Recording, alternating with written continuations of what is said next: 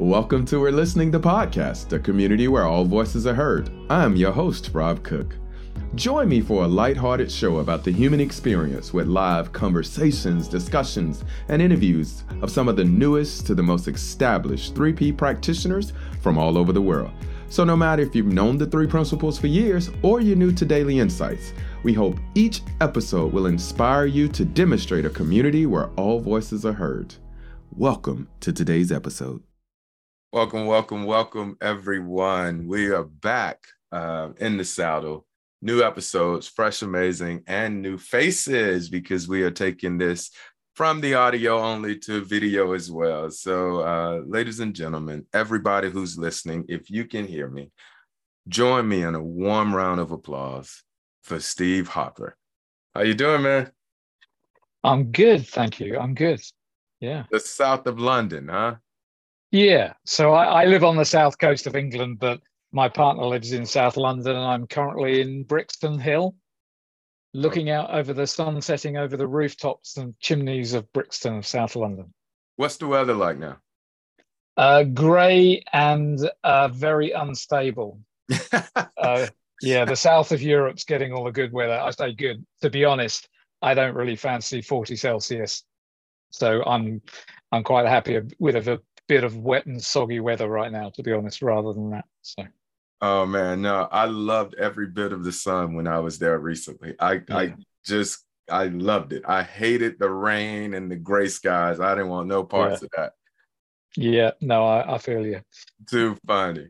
Well, before we get into you know all of that that I was talking about, our yeah. time in London and things like that, I want you to take a minute and kind of introduce yourself to the community. Uh, let them know a little bit about you. They're gonna fall in love with you. It's just what we do here, you know. Uh, but yeah, let them let them know a little bit about yourself. Okay, so I'm a transformational coach. I've been coaching for ten years or so, uh, and it's been my main thing for four or four or five years now.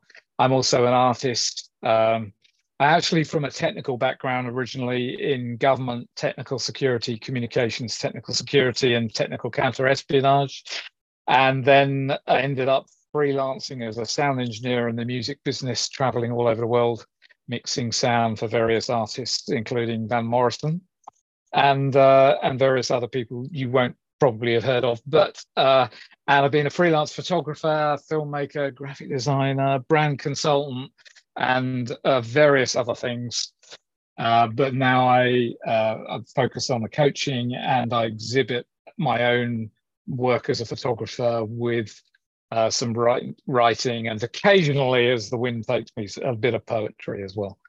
Um, but I, have, I, I, I did an exhibition last year, and uh, which I love putting on, love creating, and uh, finding the connections between my work as a photographer and writer and the conversations I'm in every day with people as a coach. Oh, yeah, I, I can see how that makes you interesting as hell. Like if you just think about all the different things that you've done and to be able to bring that through in your coaching or in photography has got to be got to be pretty cool. Yeah, yeah. I, I uh, people use the term portfolio career, and I was doing that before anyone came up with the term. So I had a proper job, as I call it, like yeah. one of those ones where you show up and get paid every month uh, until I was 30. So for the first 12 years of my life, I worked for the British government. And then after that, it's been freelance ever since. And um, following trails of opportunity and possibility, and occasionally driven by financial desperation or uh, uh, survival. I've done so many different things. Um, and uh, oh, I, I think I missed out that I was in a startup business uh, which was an interesting fusion of motorsport, computer gaming, and brand communication. But that kind of died in 2009 with the financial crisis. So everything just stopped with that, and I lost my shirt. So I've been through uh, been through the the startup business mill as well.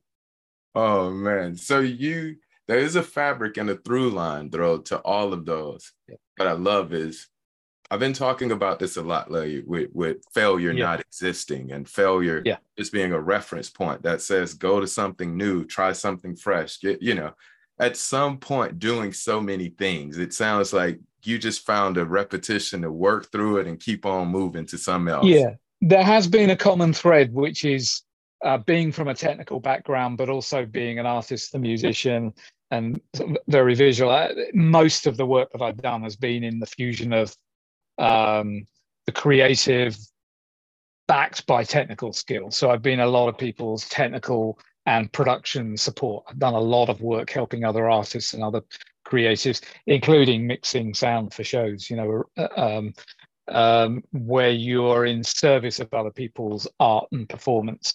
Um, so it was really actually when doing the show of my own last year, like putting on my own photography show, was a real step. Like it was actually really huge for me personally. It wasn't a huge show, but personally, it was a really big thing to actually use all of my skills and talents to bring into being something that I created myself.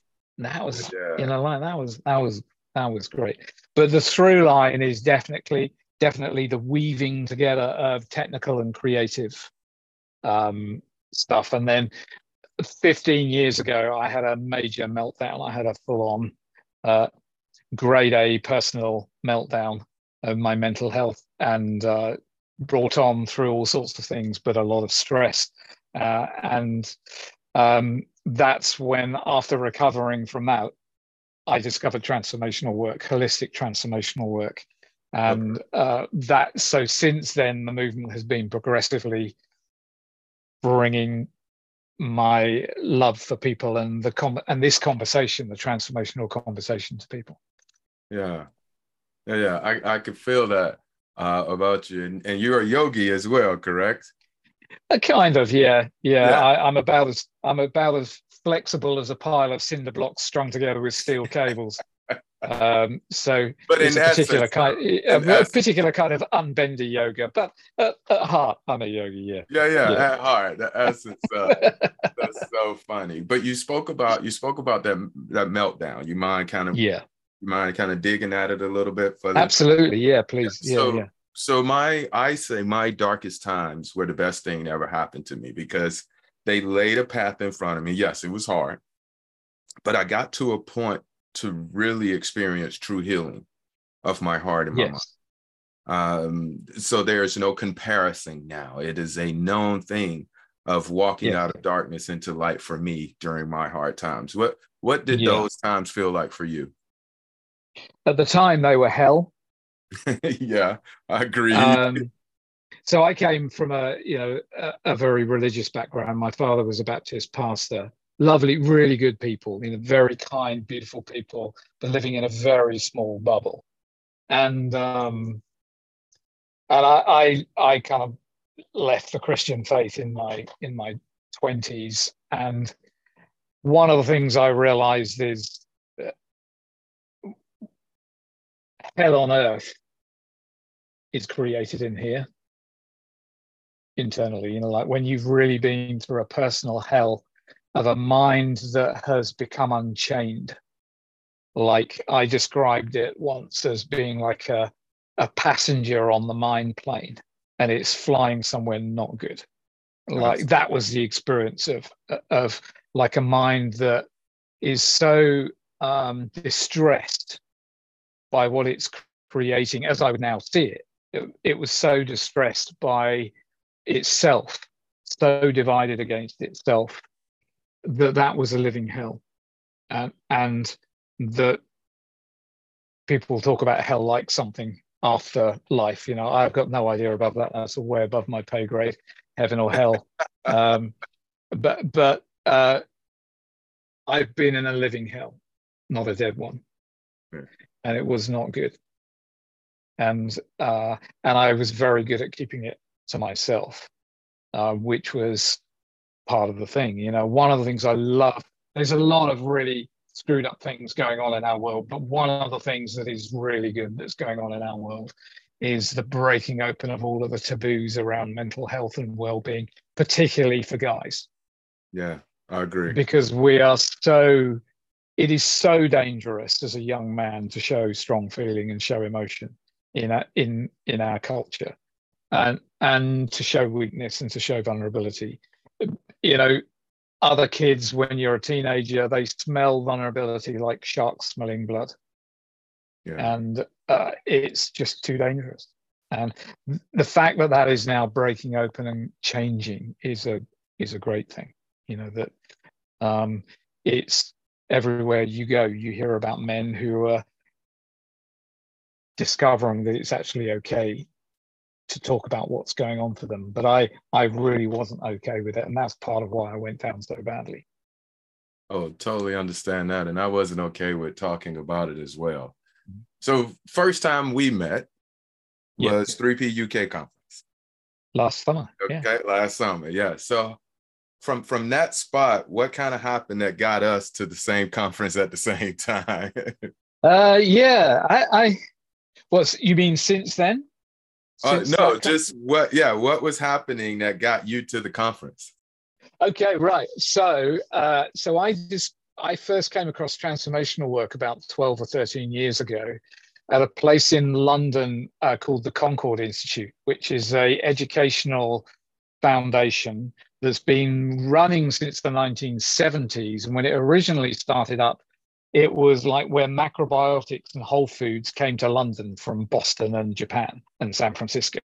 And the people that set it up were people who had discovered whole foods and macrobiotic uh, well-being and, and energy work in America, and they came to London and they set up a center. And then in the 90s, a new director came and he brought he he'd worked in the early days of EST uh, and the forum with Werner Erhard, and so they uh, it became like a holistic transformational education foundation and mixing together whole foods macrobiotics a culinary school energy work yoga breath work but also transformational dialogue type programs, starting with like an open access weekend, but then some in depth, so like a, a, curriculum of different sort of in depth programs that you came and you participated in.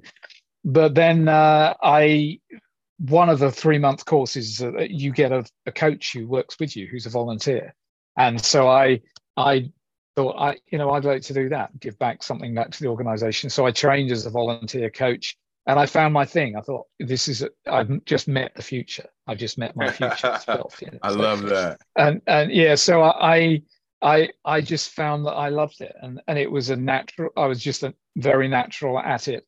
So I did. I trained and worked a good deal there on a voluntary basis, coaching, and then did some other professional training as a you know. And so um, about six five years ago, five years ago, I was listening to a uh, an audio book of uh, Steve Chandler, and he mentioned Michael Neill, and I've not heard of Michael Neill, and he mentioned Michael Neill's talk on um, TEDx, the Why Aren't We Awesomer, and and so I went and listened to that and watched that, and I just loved it. I loved how there wasn't anything brand new in what Michael was saying, but the way he said it and the way he communicated it was just the clearest briefest exposition of how our reality is created internally. Uh, and so I discovered Michael's work. So I've done a number of programs with Michael, and then um, discovered and George Pransky, and and I did the Insight Principles training course with Ken Manning and Robin Charbit three years ago. And so that's how I came across the principles and Syd Banks and that world. And that's how I ended up at 3P UK last summer. And that's when we met. What I love so much about that journey is the yeah. many different ways mind was at play. Yeah.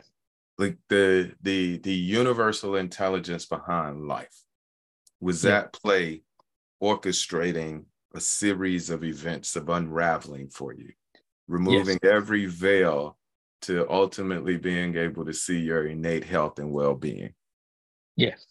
Like, yeah. Man. And I, I, think what what what I what I loved when I discovered Michael's work.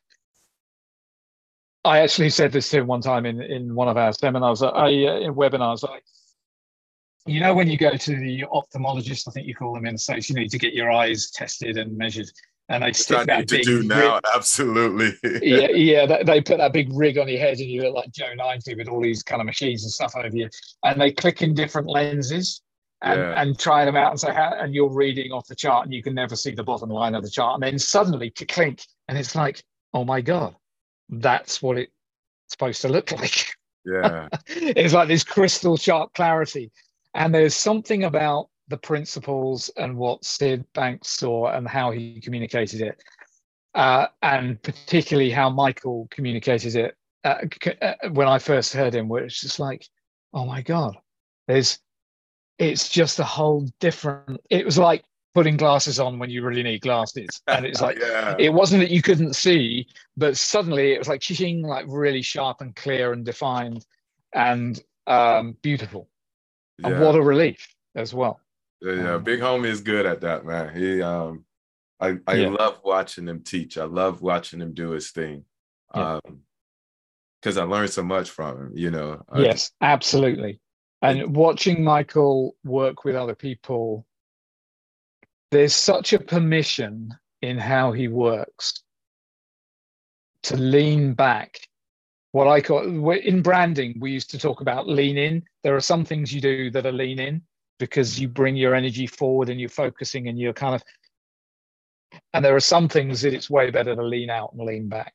Mm, Michael has such a beautiful, he models lean back in the sense of like, so for instance, the, the, the intensive he did with you over that three days, the videos of that, you guys are sat there in big armchairs. You may as well have had a glass of whiskey. I don't think you did, but it was so damn chilled. It was so chilled. yeah. And I've, and I, I, I, there was such a permission in that. And such, it makes so much sense our radar works so much better and our listening is so much better when we lean back and relax and when we're in that floating orientation Yeah. rather than swimming and paddling. You know what I mean? And Michael just personifies that. He demonstrates that so beautifully in how he teaches and works with people and interacts with people. But he is also a brilliant writer. I mean, his ability to use words in writing that just communicate so clearly remarkable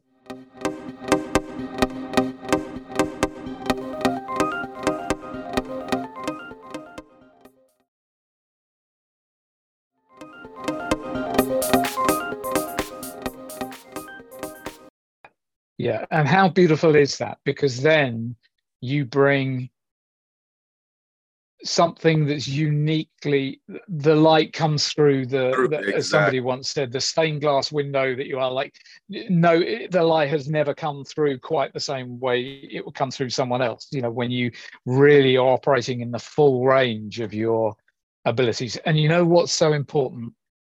For me there's a humor and the lightness of touch i first heard and learned from this from alan watts uh, he said something in one of his books. No, it wasn't. It was in a talk on meditation.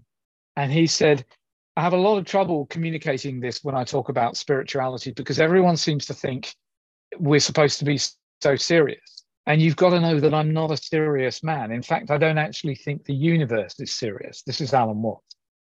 Because after all, if you think it's serious, it must be because you think it really matters. And if it really matters, it like it's really important your whole it's like um you're holding it all with a weight i can't remember his exact words but it, it was we, we give things a weight and an importance that means we're missing the point somewhere or other yeah, yeah. and that somebody like alan watts with all his amazing insight and again a brilliant brilliant writer but he'd say i don't actually think the universe is serious Yeah. you know is it serious? He regarded that question as one of the, the most profound philosophical questions. Is it serious? Is life serious? And his conclusion was it's not. And you could see he had a little twinkle in his eye like a zen master. Yeah. he didn't actually quite give a shit. Yeah. but at the same time he was so sincere and so committed. And he laid the foundations alan watts work laid the foundations for so much work that we take Oh, for yeah. granted now I listened to a bunch of uh, his old recordings, and I do remember that presence he used to have. You know, Yes. with, when he when he when he spoke and, and the things that he talked about. And Yes. you're right. When um, Don Miguel Ruiz wrote a book called the uh, Five Levels of Attachment. I think it was Junior. Actually, I think it was his son. He narrated right okay Audible. Right. But he was talking about the attachment we put on sports team as an analogy. Yeah. he said, so say me and you go to a soccer game or a yeah. football, as you call it, right? We go to a football game and I'm just going for my first time. You just want me to see soccer, right? Yeah. Have we just go to the stadium and see whoever's playing for me to take? That's all we got, you know. And at no time, there's no preference. You just want to see me fall in love with soccer. We watch the yeah. game in a way.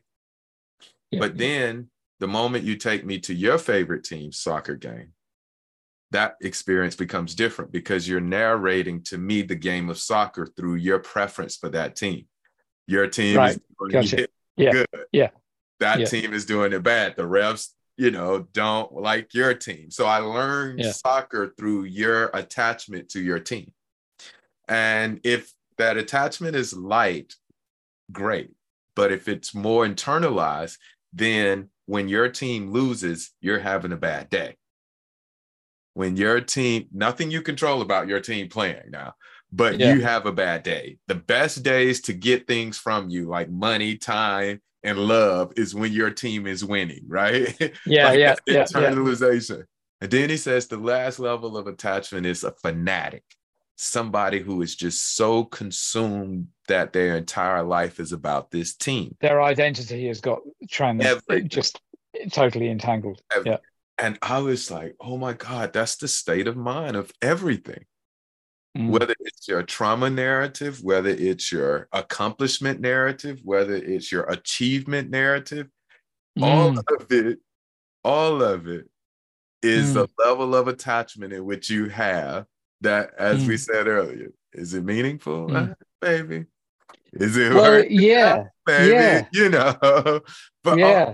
all, all, our our love for you know the photography, all of that is yeah. is a narrative that that you know we have some level of attachment to because we can, yeah we've had experiences with it, you know, feeling yeah so. that lightness of touch, that sincerity without seriousness. Yeah. Like by seriousness i mean hanging weights all over it. Yeah um michael uh last year for cre- creating the impossible at the beginning of 2022 he did a bolt on for cti called making money fun. He nailed it in in his opening video. He nailed it saying i was thinking about this and i should have called it not making money not fun in other words we make it so unfun we make it so not fun. If we could just stop making money not fun yeah. we wouldn't really have to work very hard at making it fun but it's the fact that we make it and and i love that because we make everything so heavy and intense and weighty yes. and then we wonder how can we lighten this up and it's a bit like i used to uh, another thing on my cv i used to crew for a commercial ballooning company and um, uh, just in, in my spare time for free flights. But you know, ballooning is an amazing thing, but it's a lot easier flying a hot air balloon if you're not hanging loads of half ton weights off the bottom of the damn thing. You know, like it's lift is a lot more of a natural thing. And and we make everything so heavy and so intense. Having come from a very Victorian kind of religious background, and um, and from also some of the transformational work I've done is pretty pretty, you know, intense, like not a bunch of fun. And I actually, yeah, I, I try now and keep things really as light as I yeah. as I can. That's it why just, this podcast is a light-hearted approach. That's talking it. of light. I'm going to turn some lights on because evening is drawing in here. One second.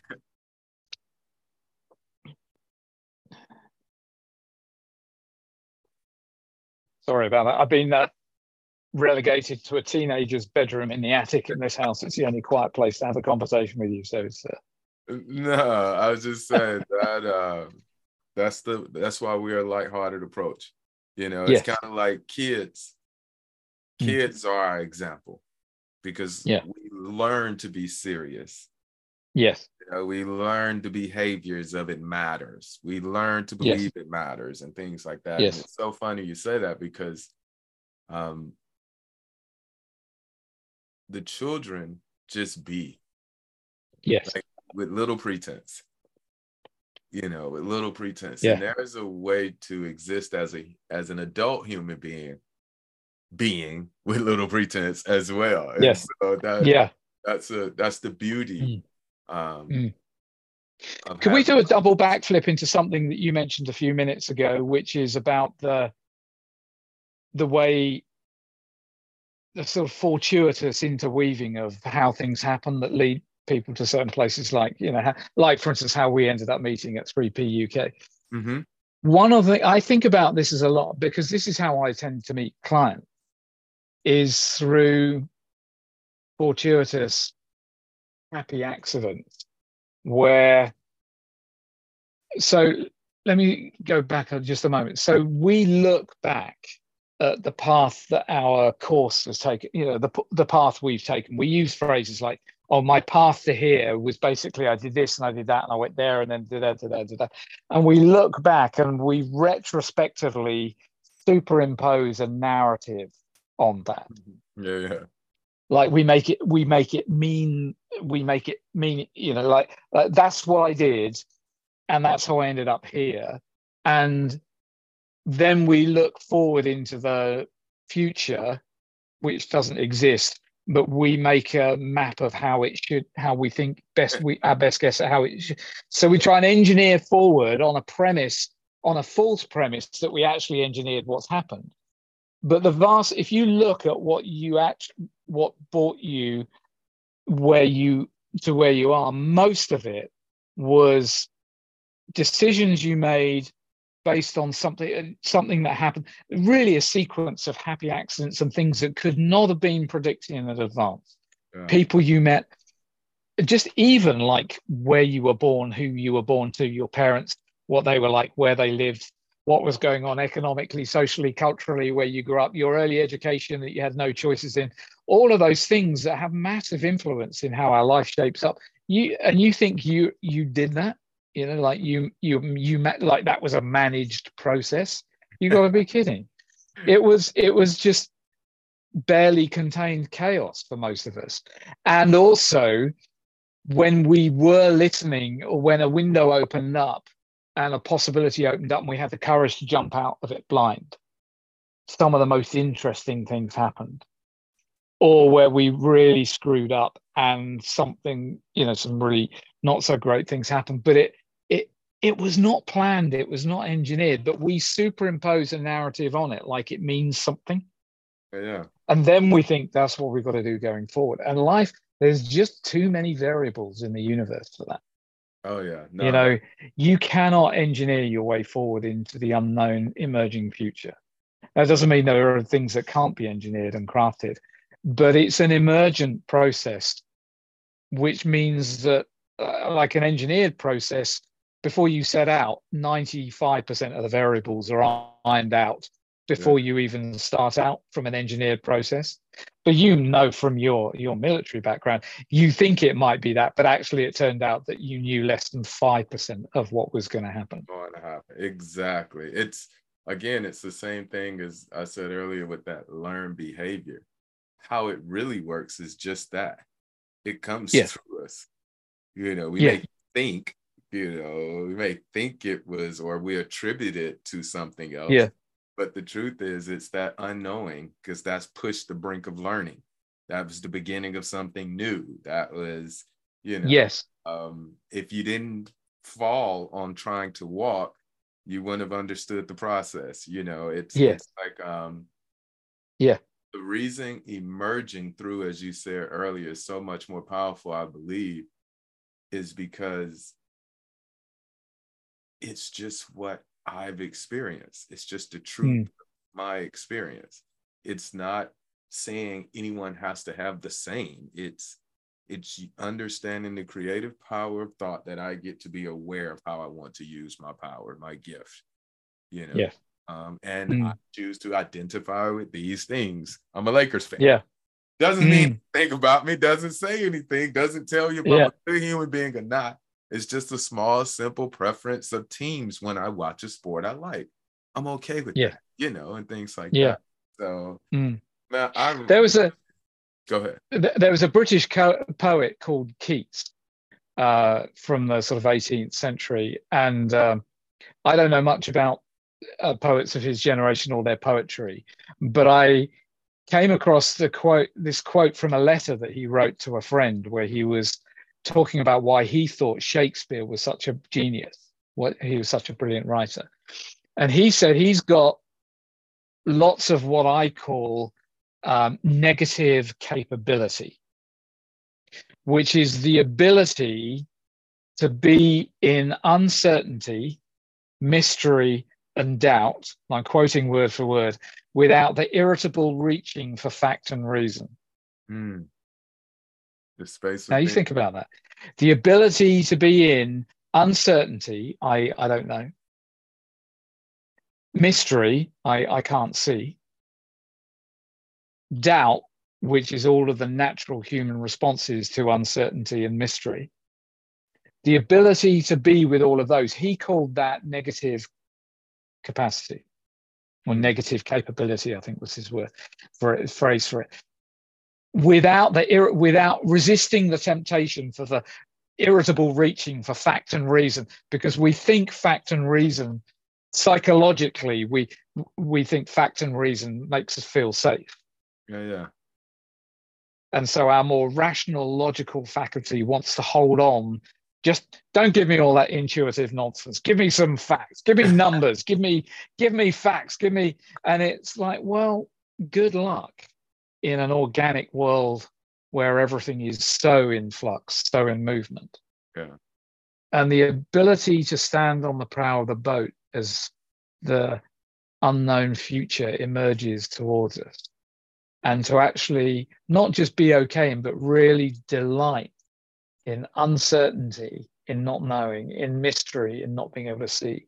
And to have a the capacity to hold a space for all of the natural misgivings and doubts and fears and concerns and insecurities that come with the experience of not seeing and not knowing. I agree. What a beautiful thing. Yeah, yeah. We think not knowing means that what we will face we're going to be ill prepared for. Yes. That's the big fear. But by virtue of definition, love that. You know, by virtue of definition of unknown, we can't really be afraid of it. So what we are afraid of is what we think the unknown means.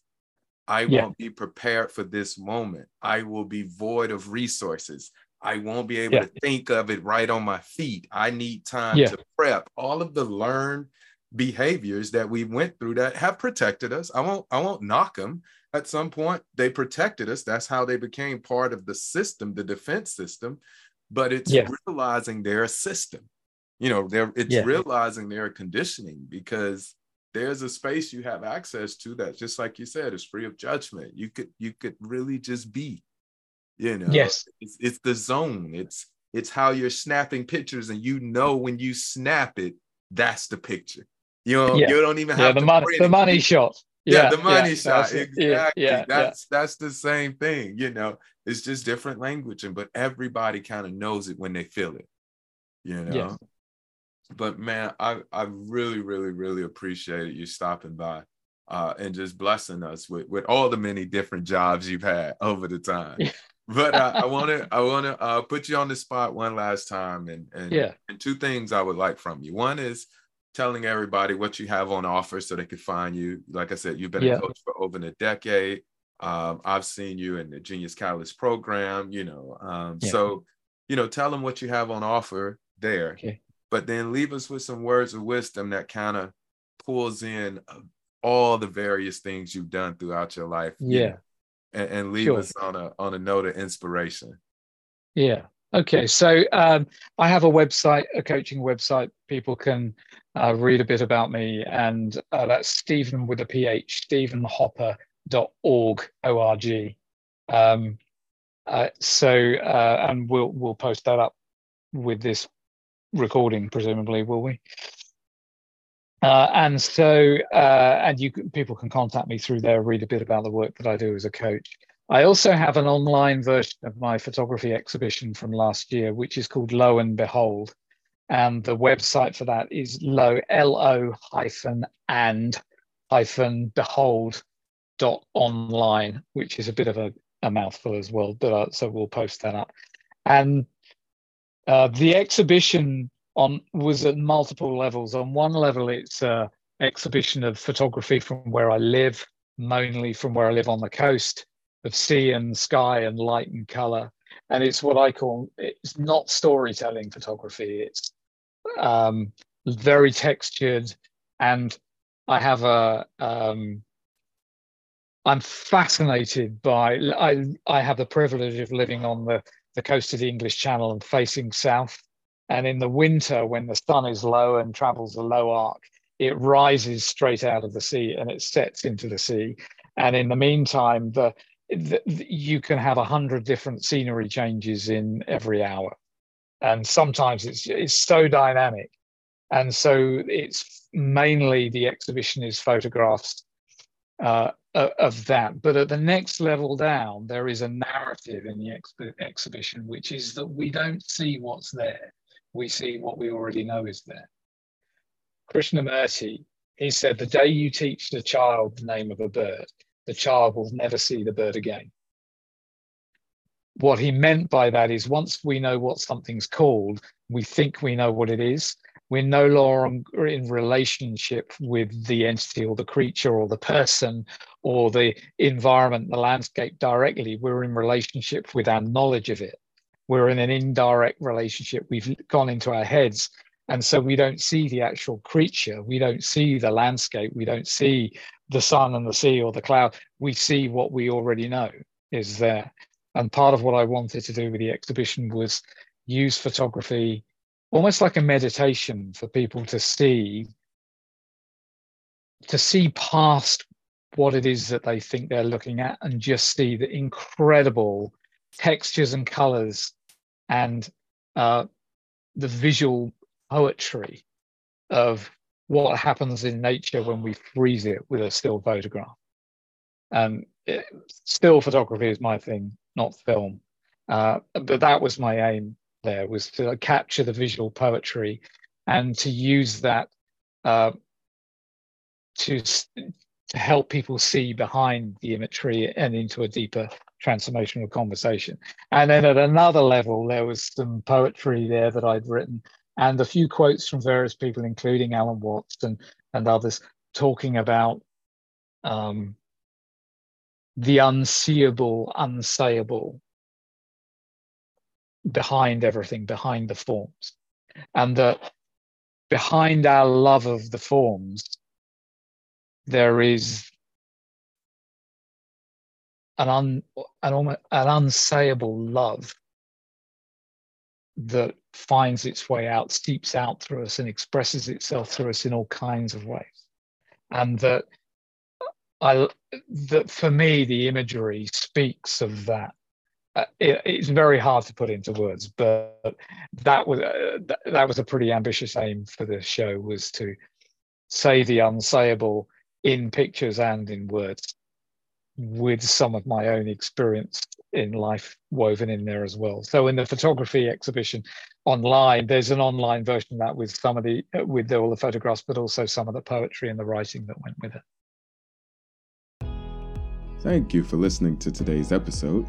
For more information about the podcast, please go to 3pgc.org. If you're looking for more information about how to become a practitioner, or you want to be featured on the show as a new, fresh voice in the principles, send us an email at info at 3pgc.org. We'd love to hear from you. Knowing there is no end or limitation, nor are there boundaries to the human mind, have the day you deserve.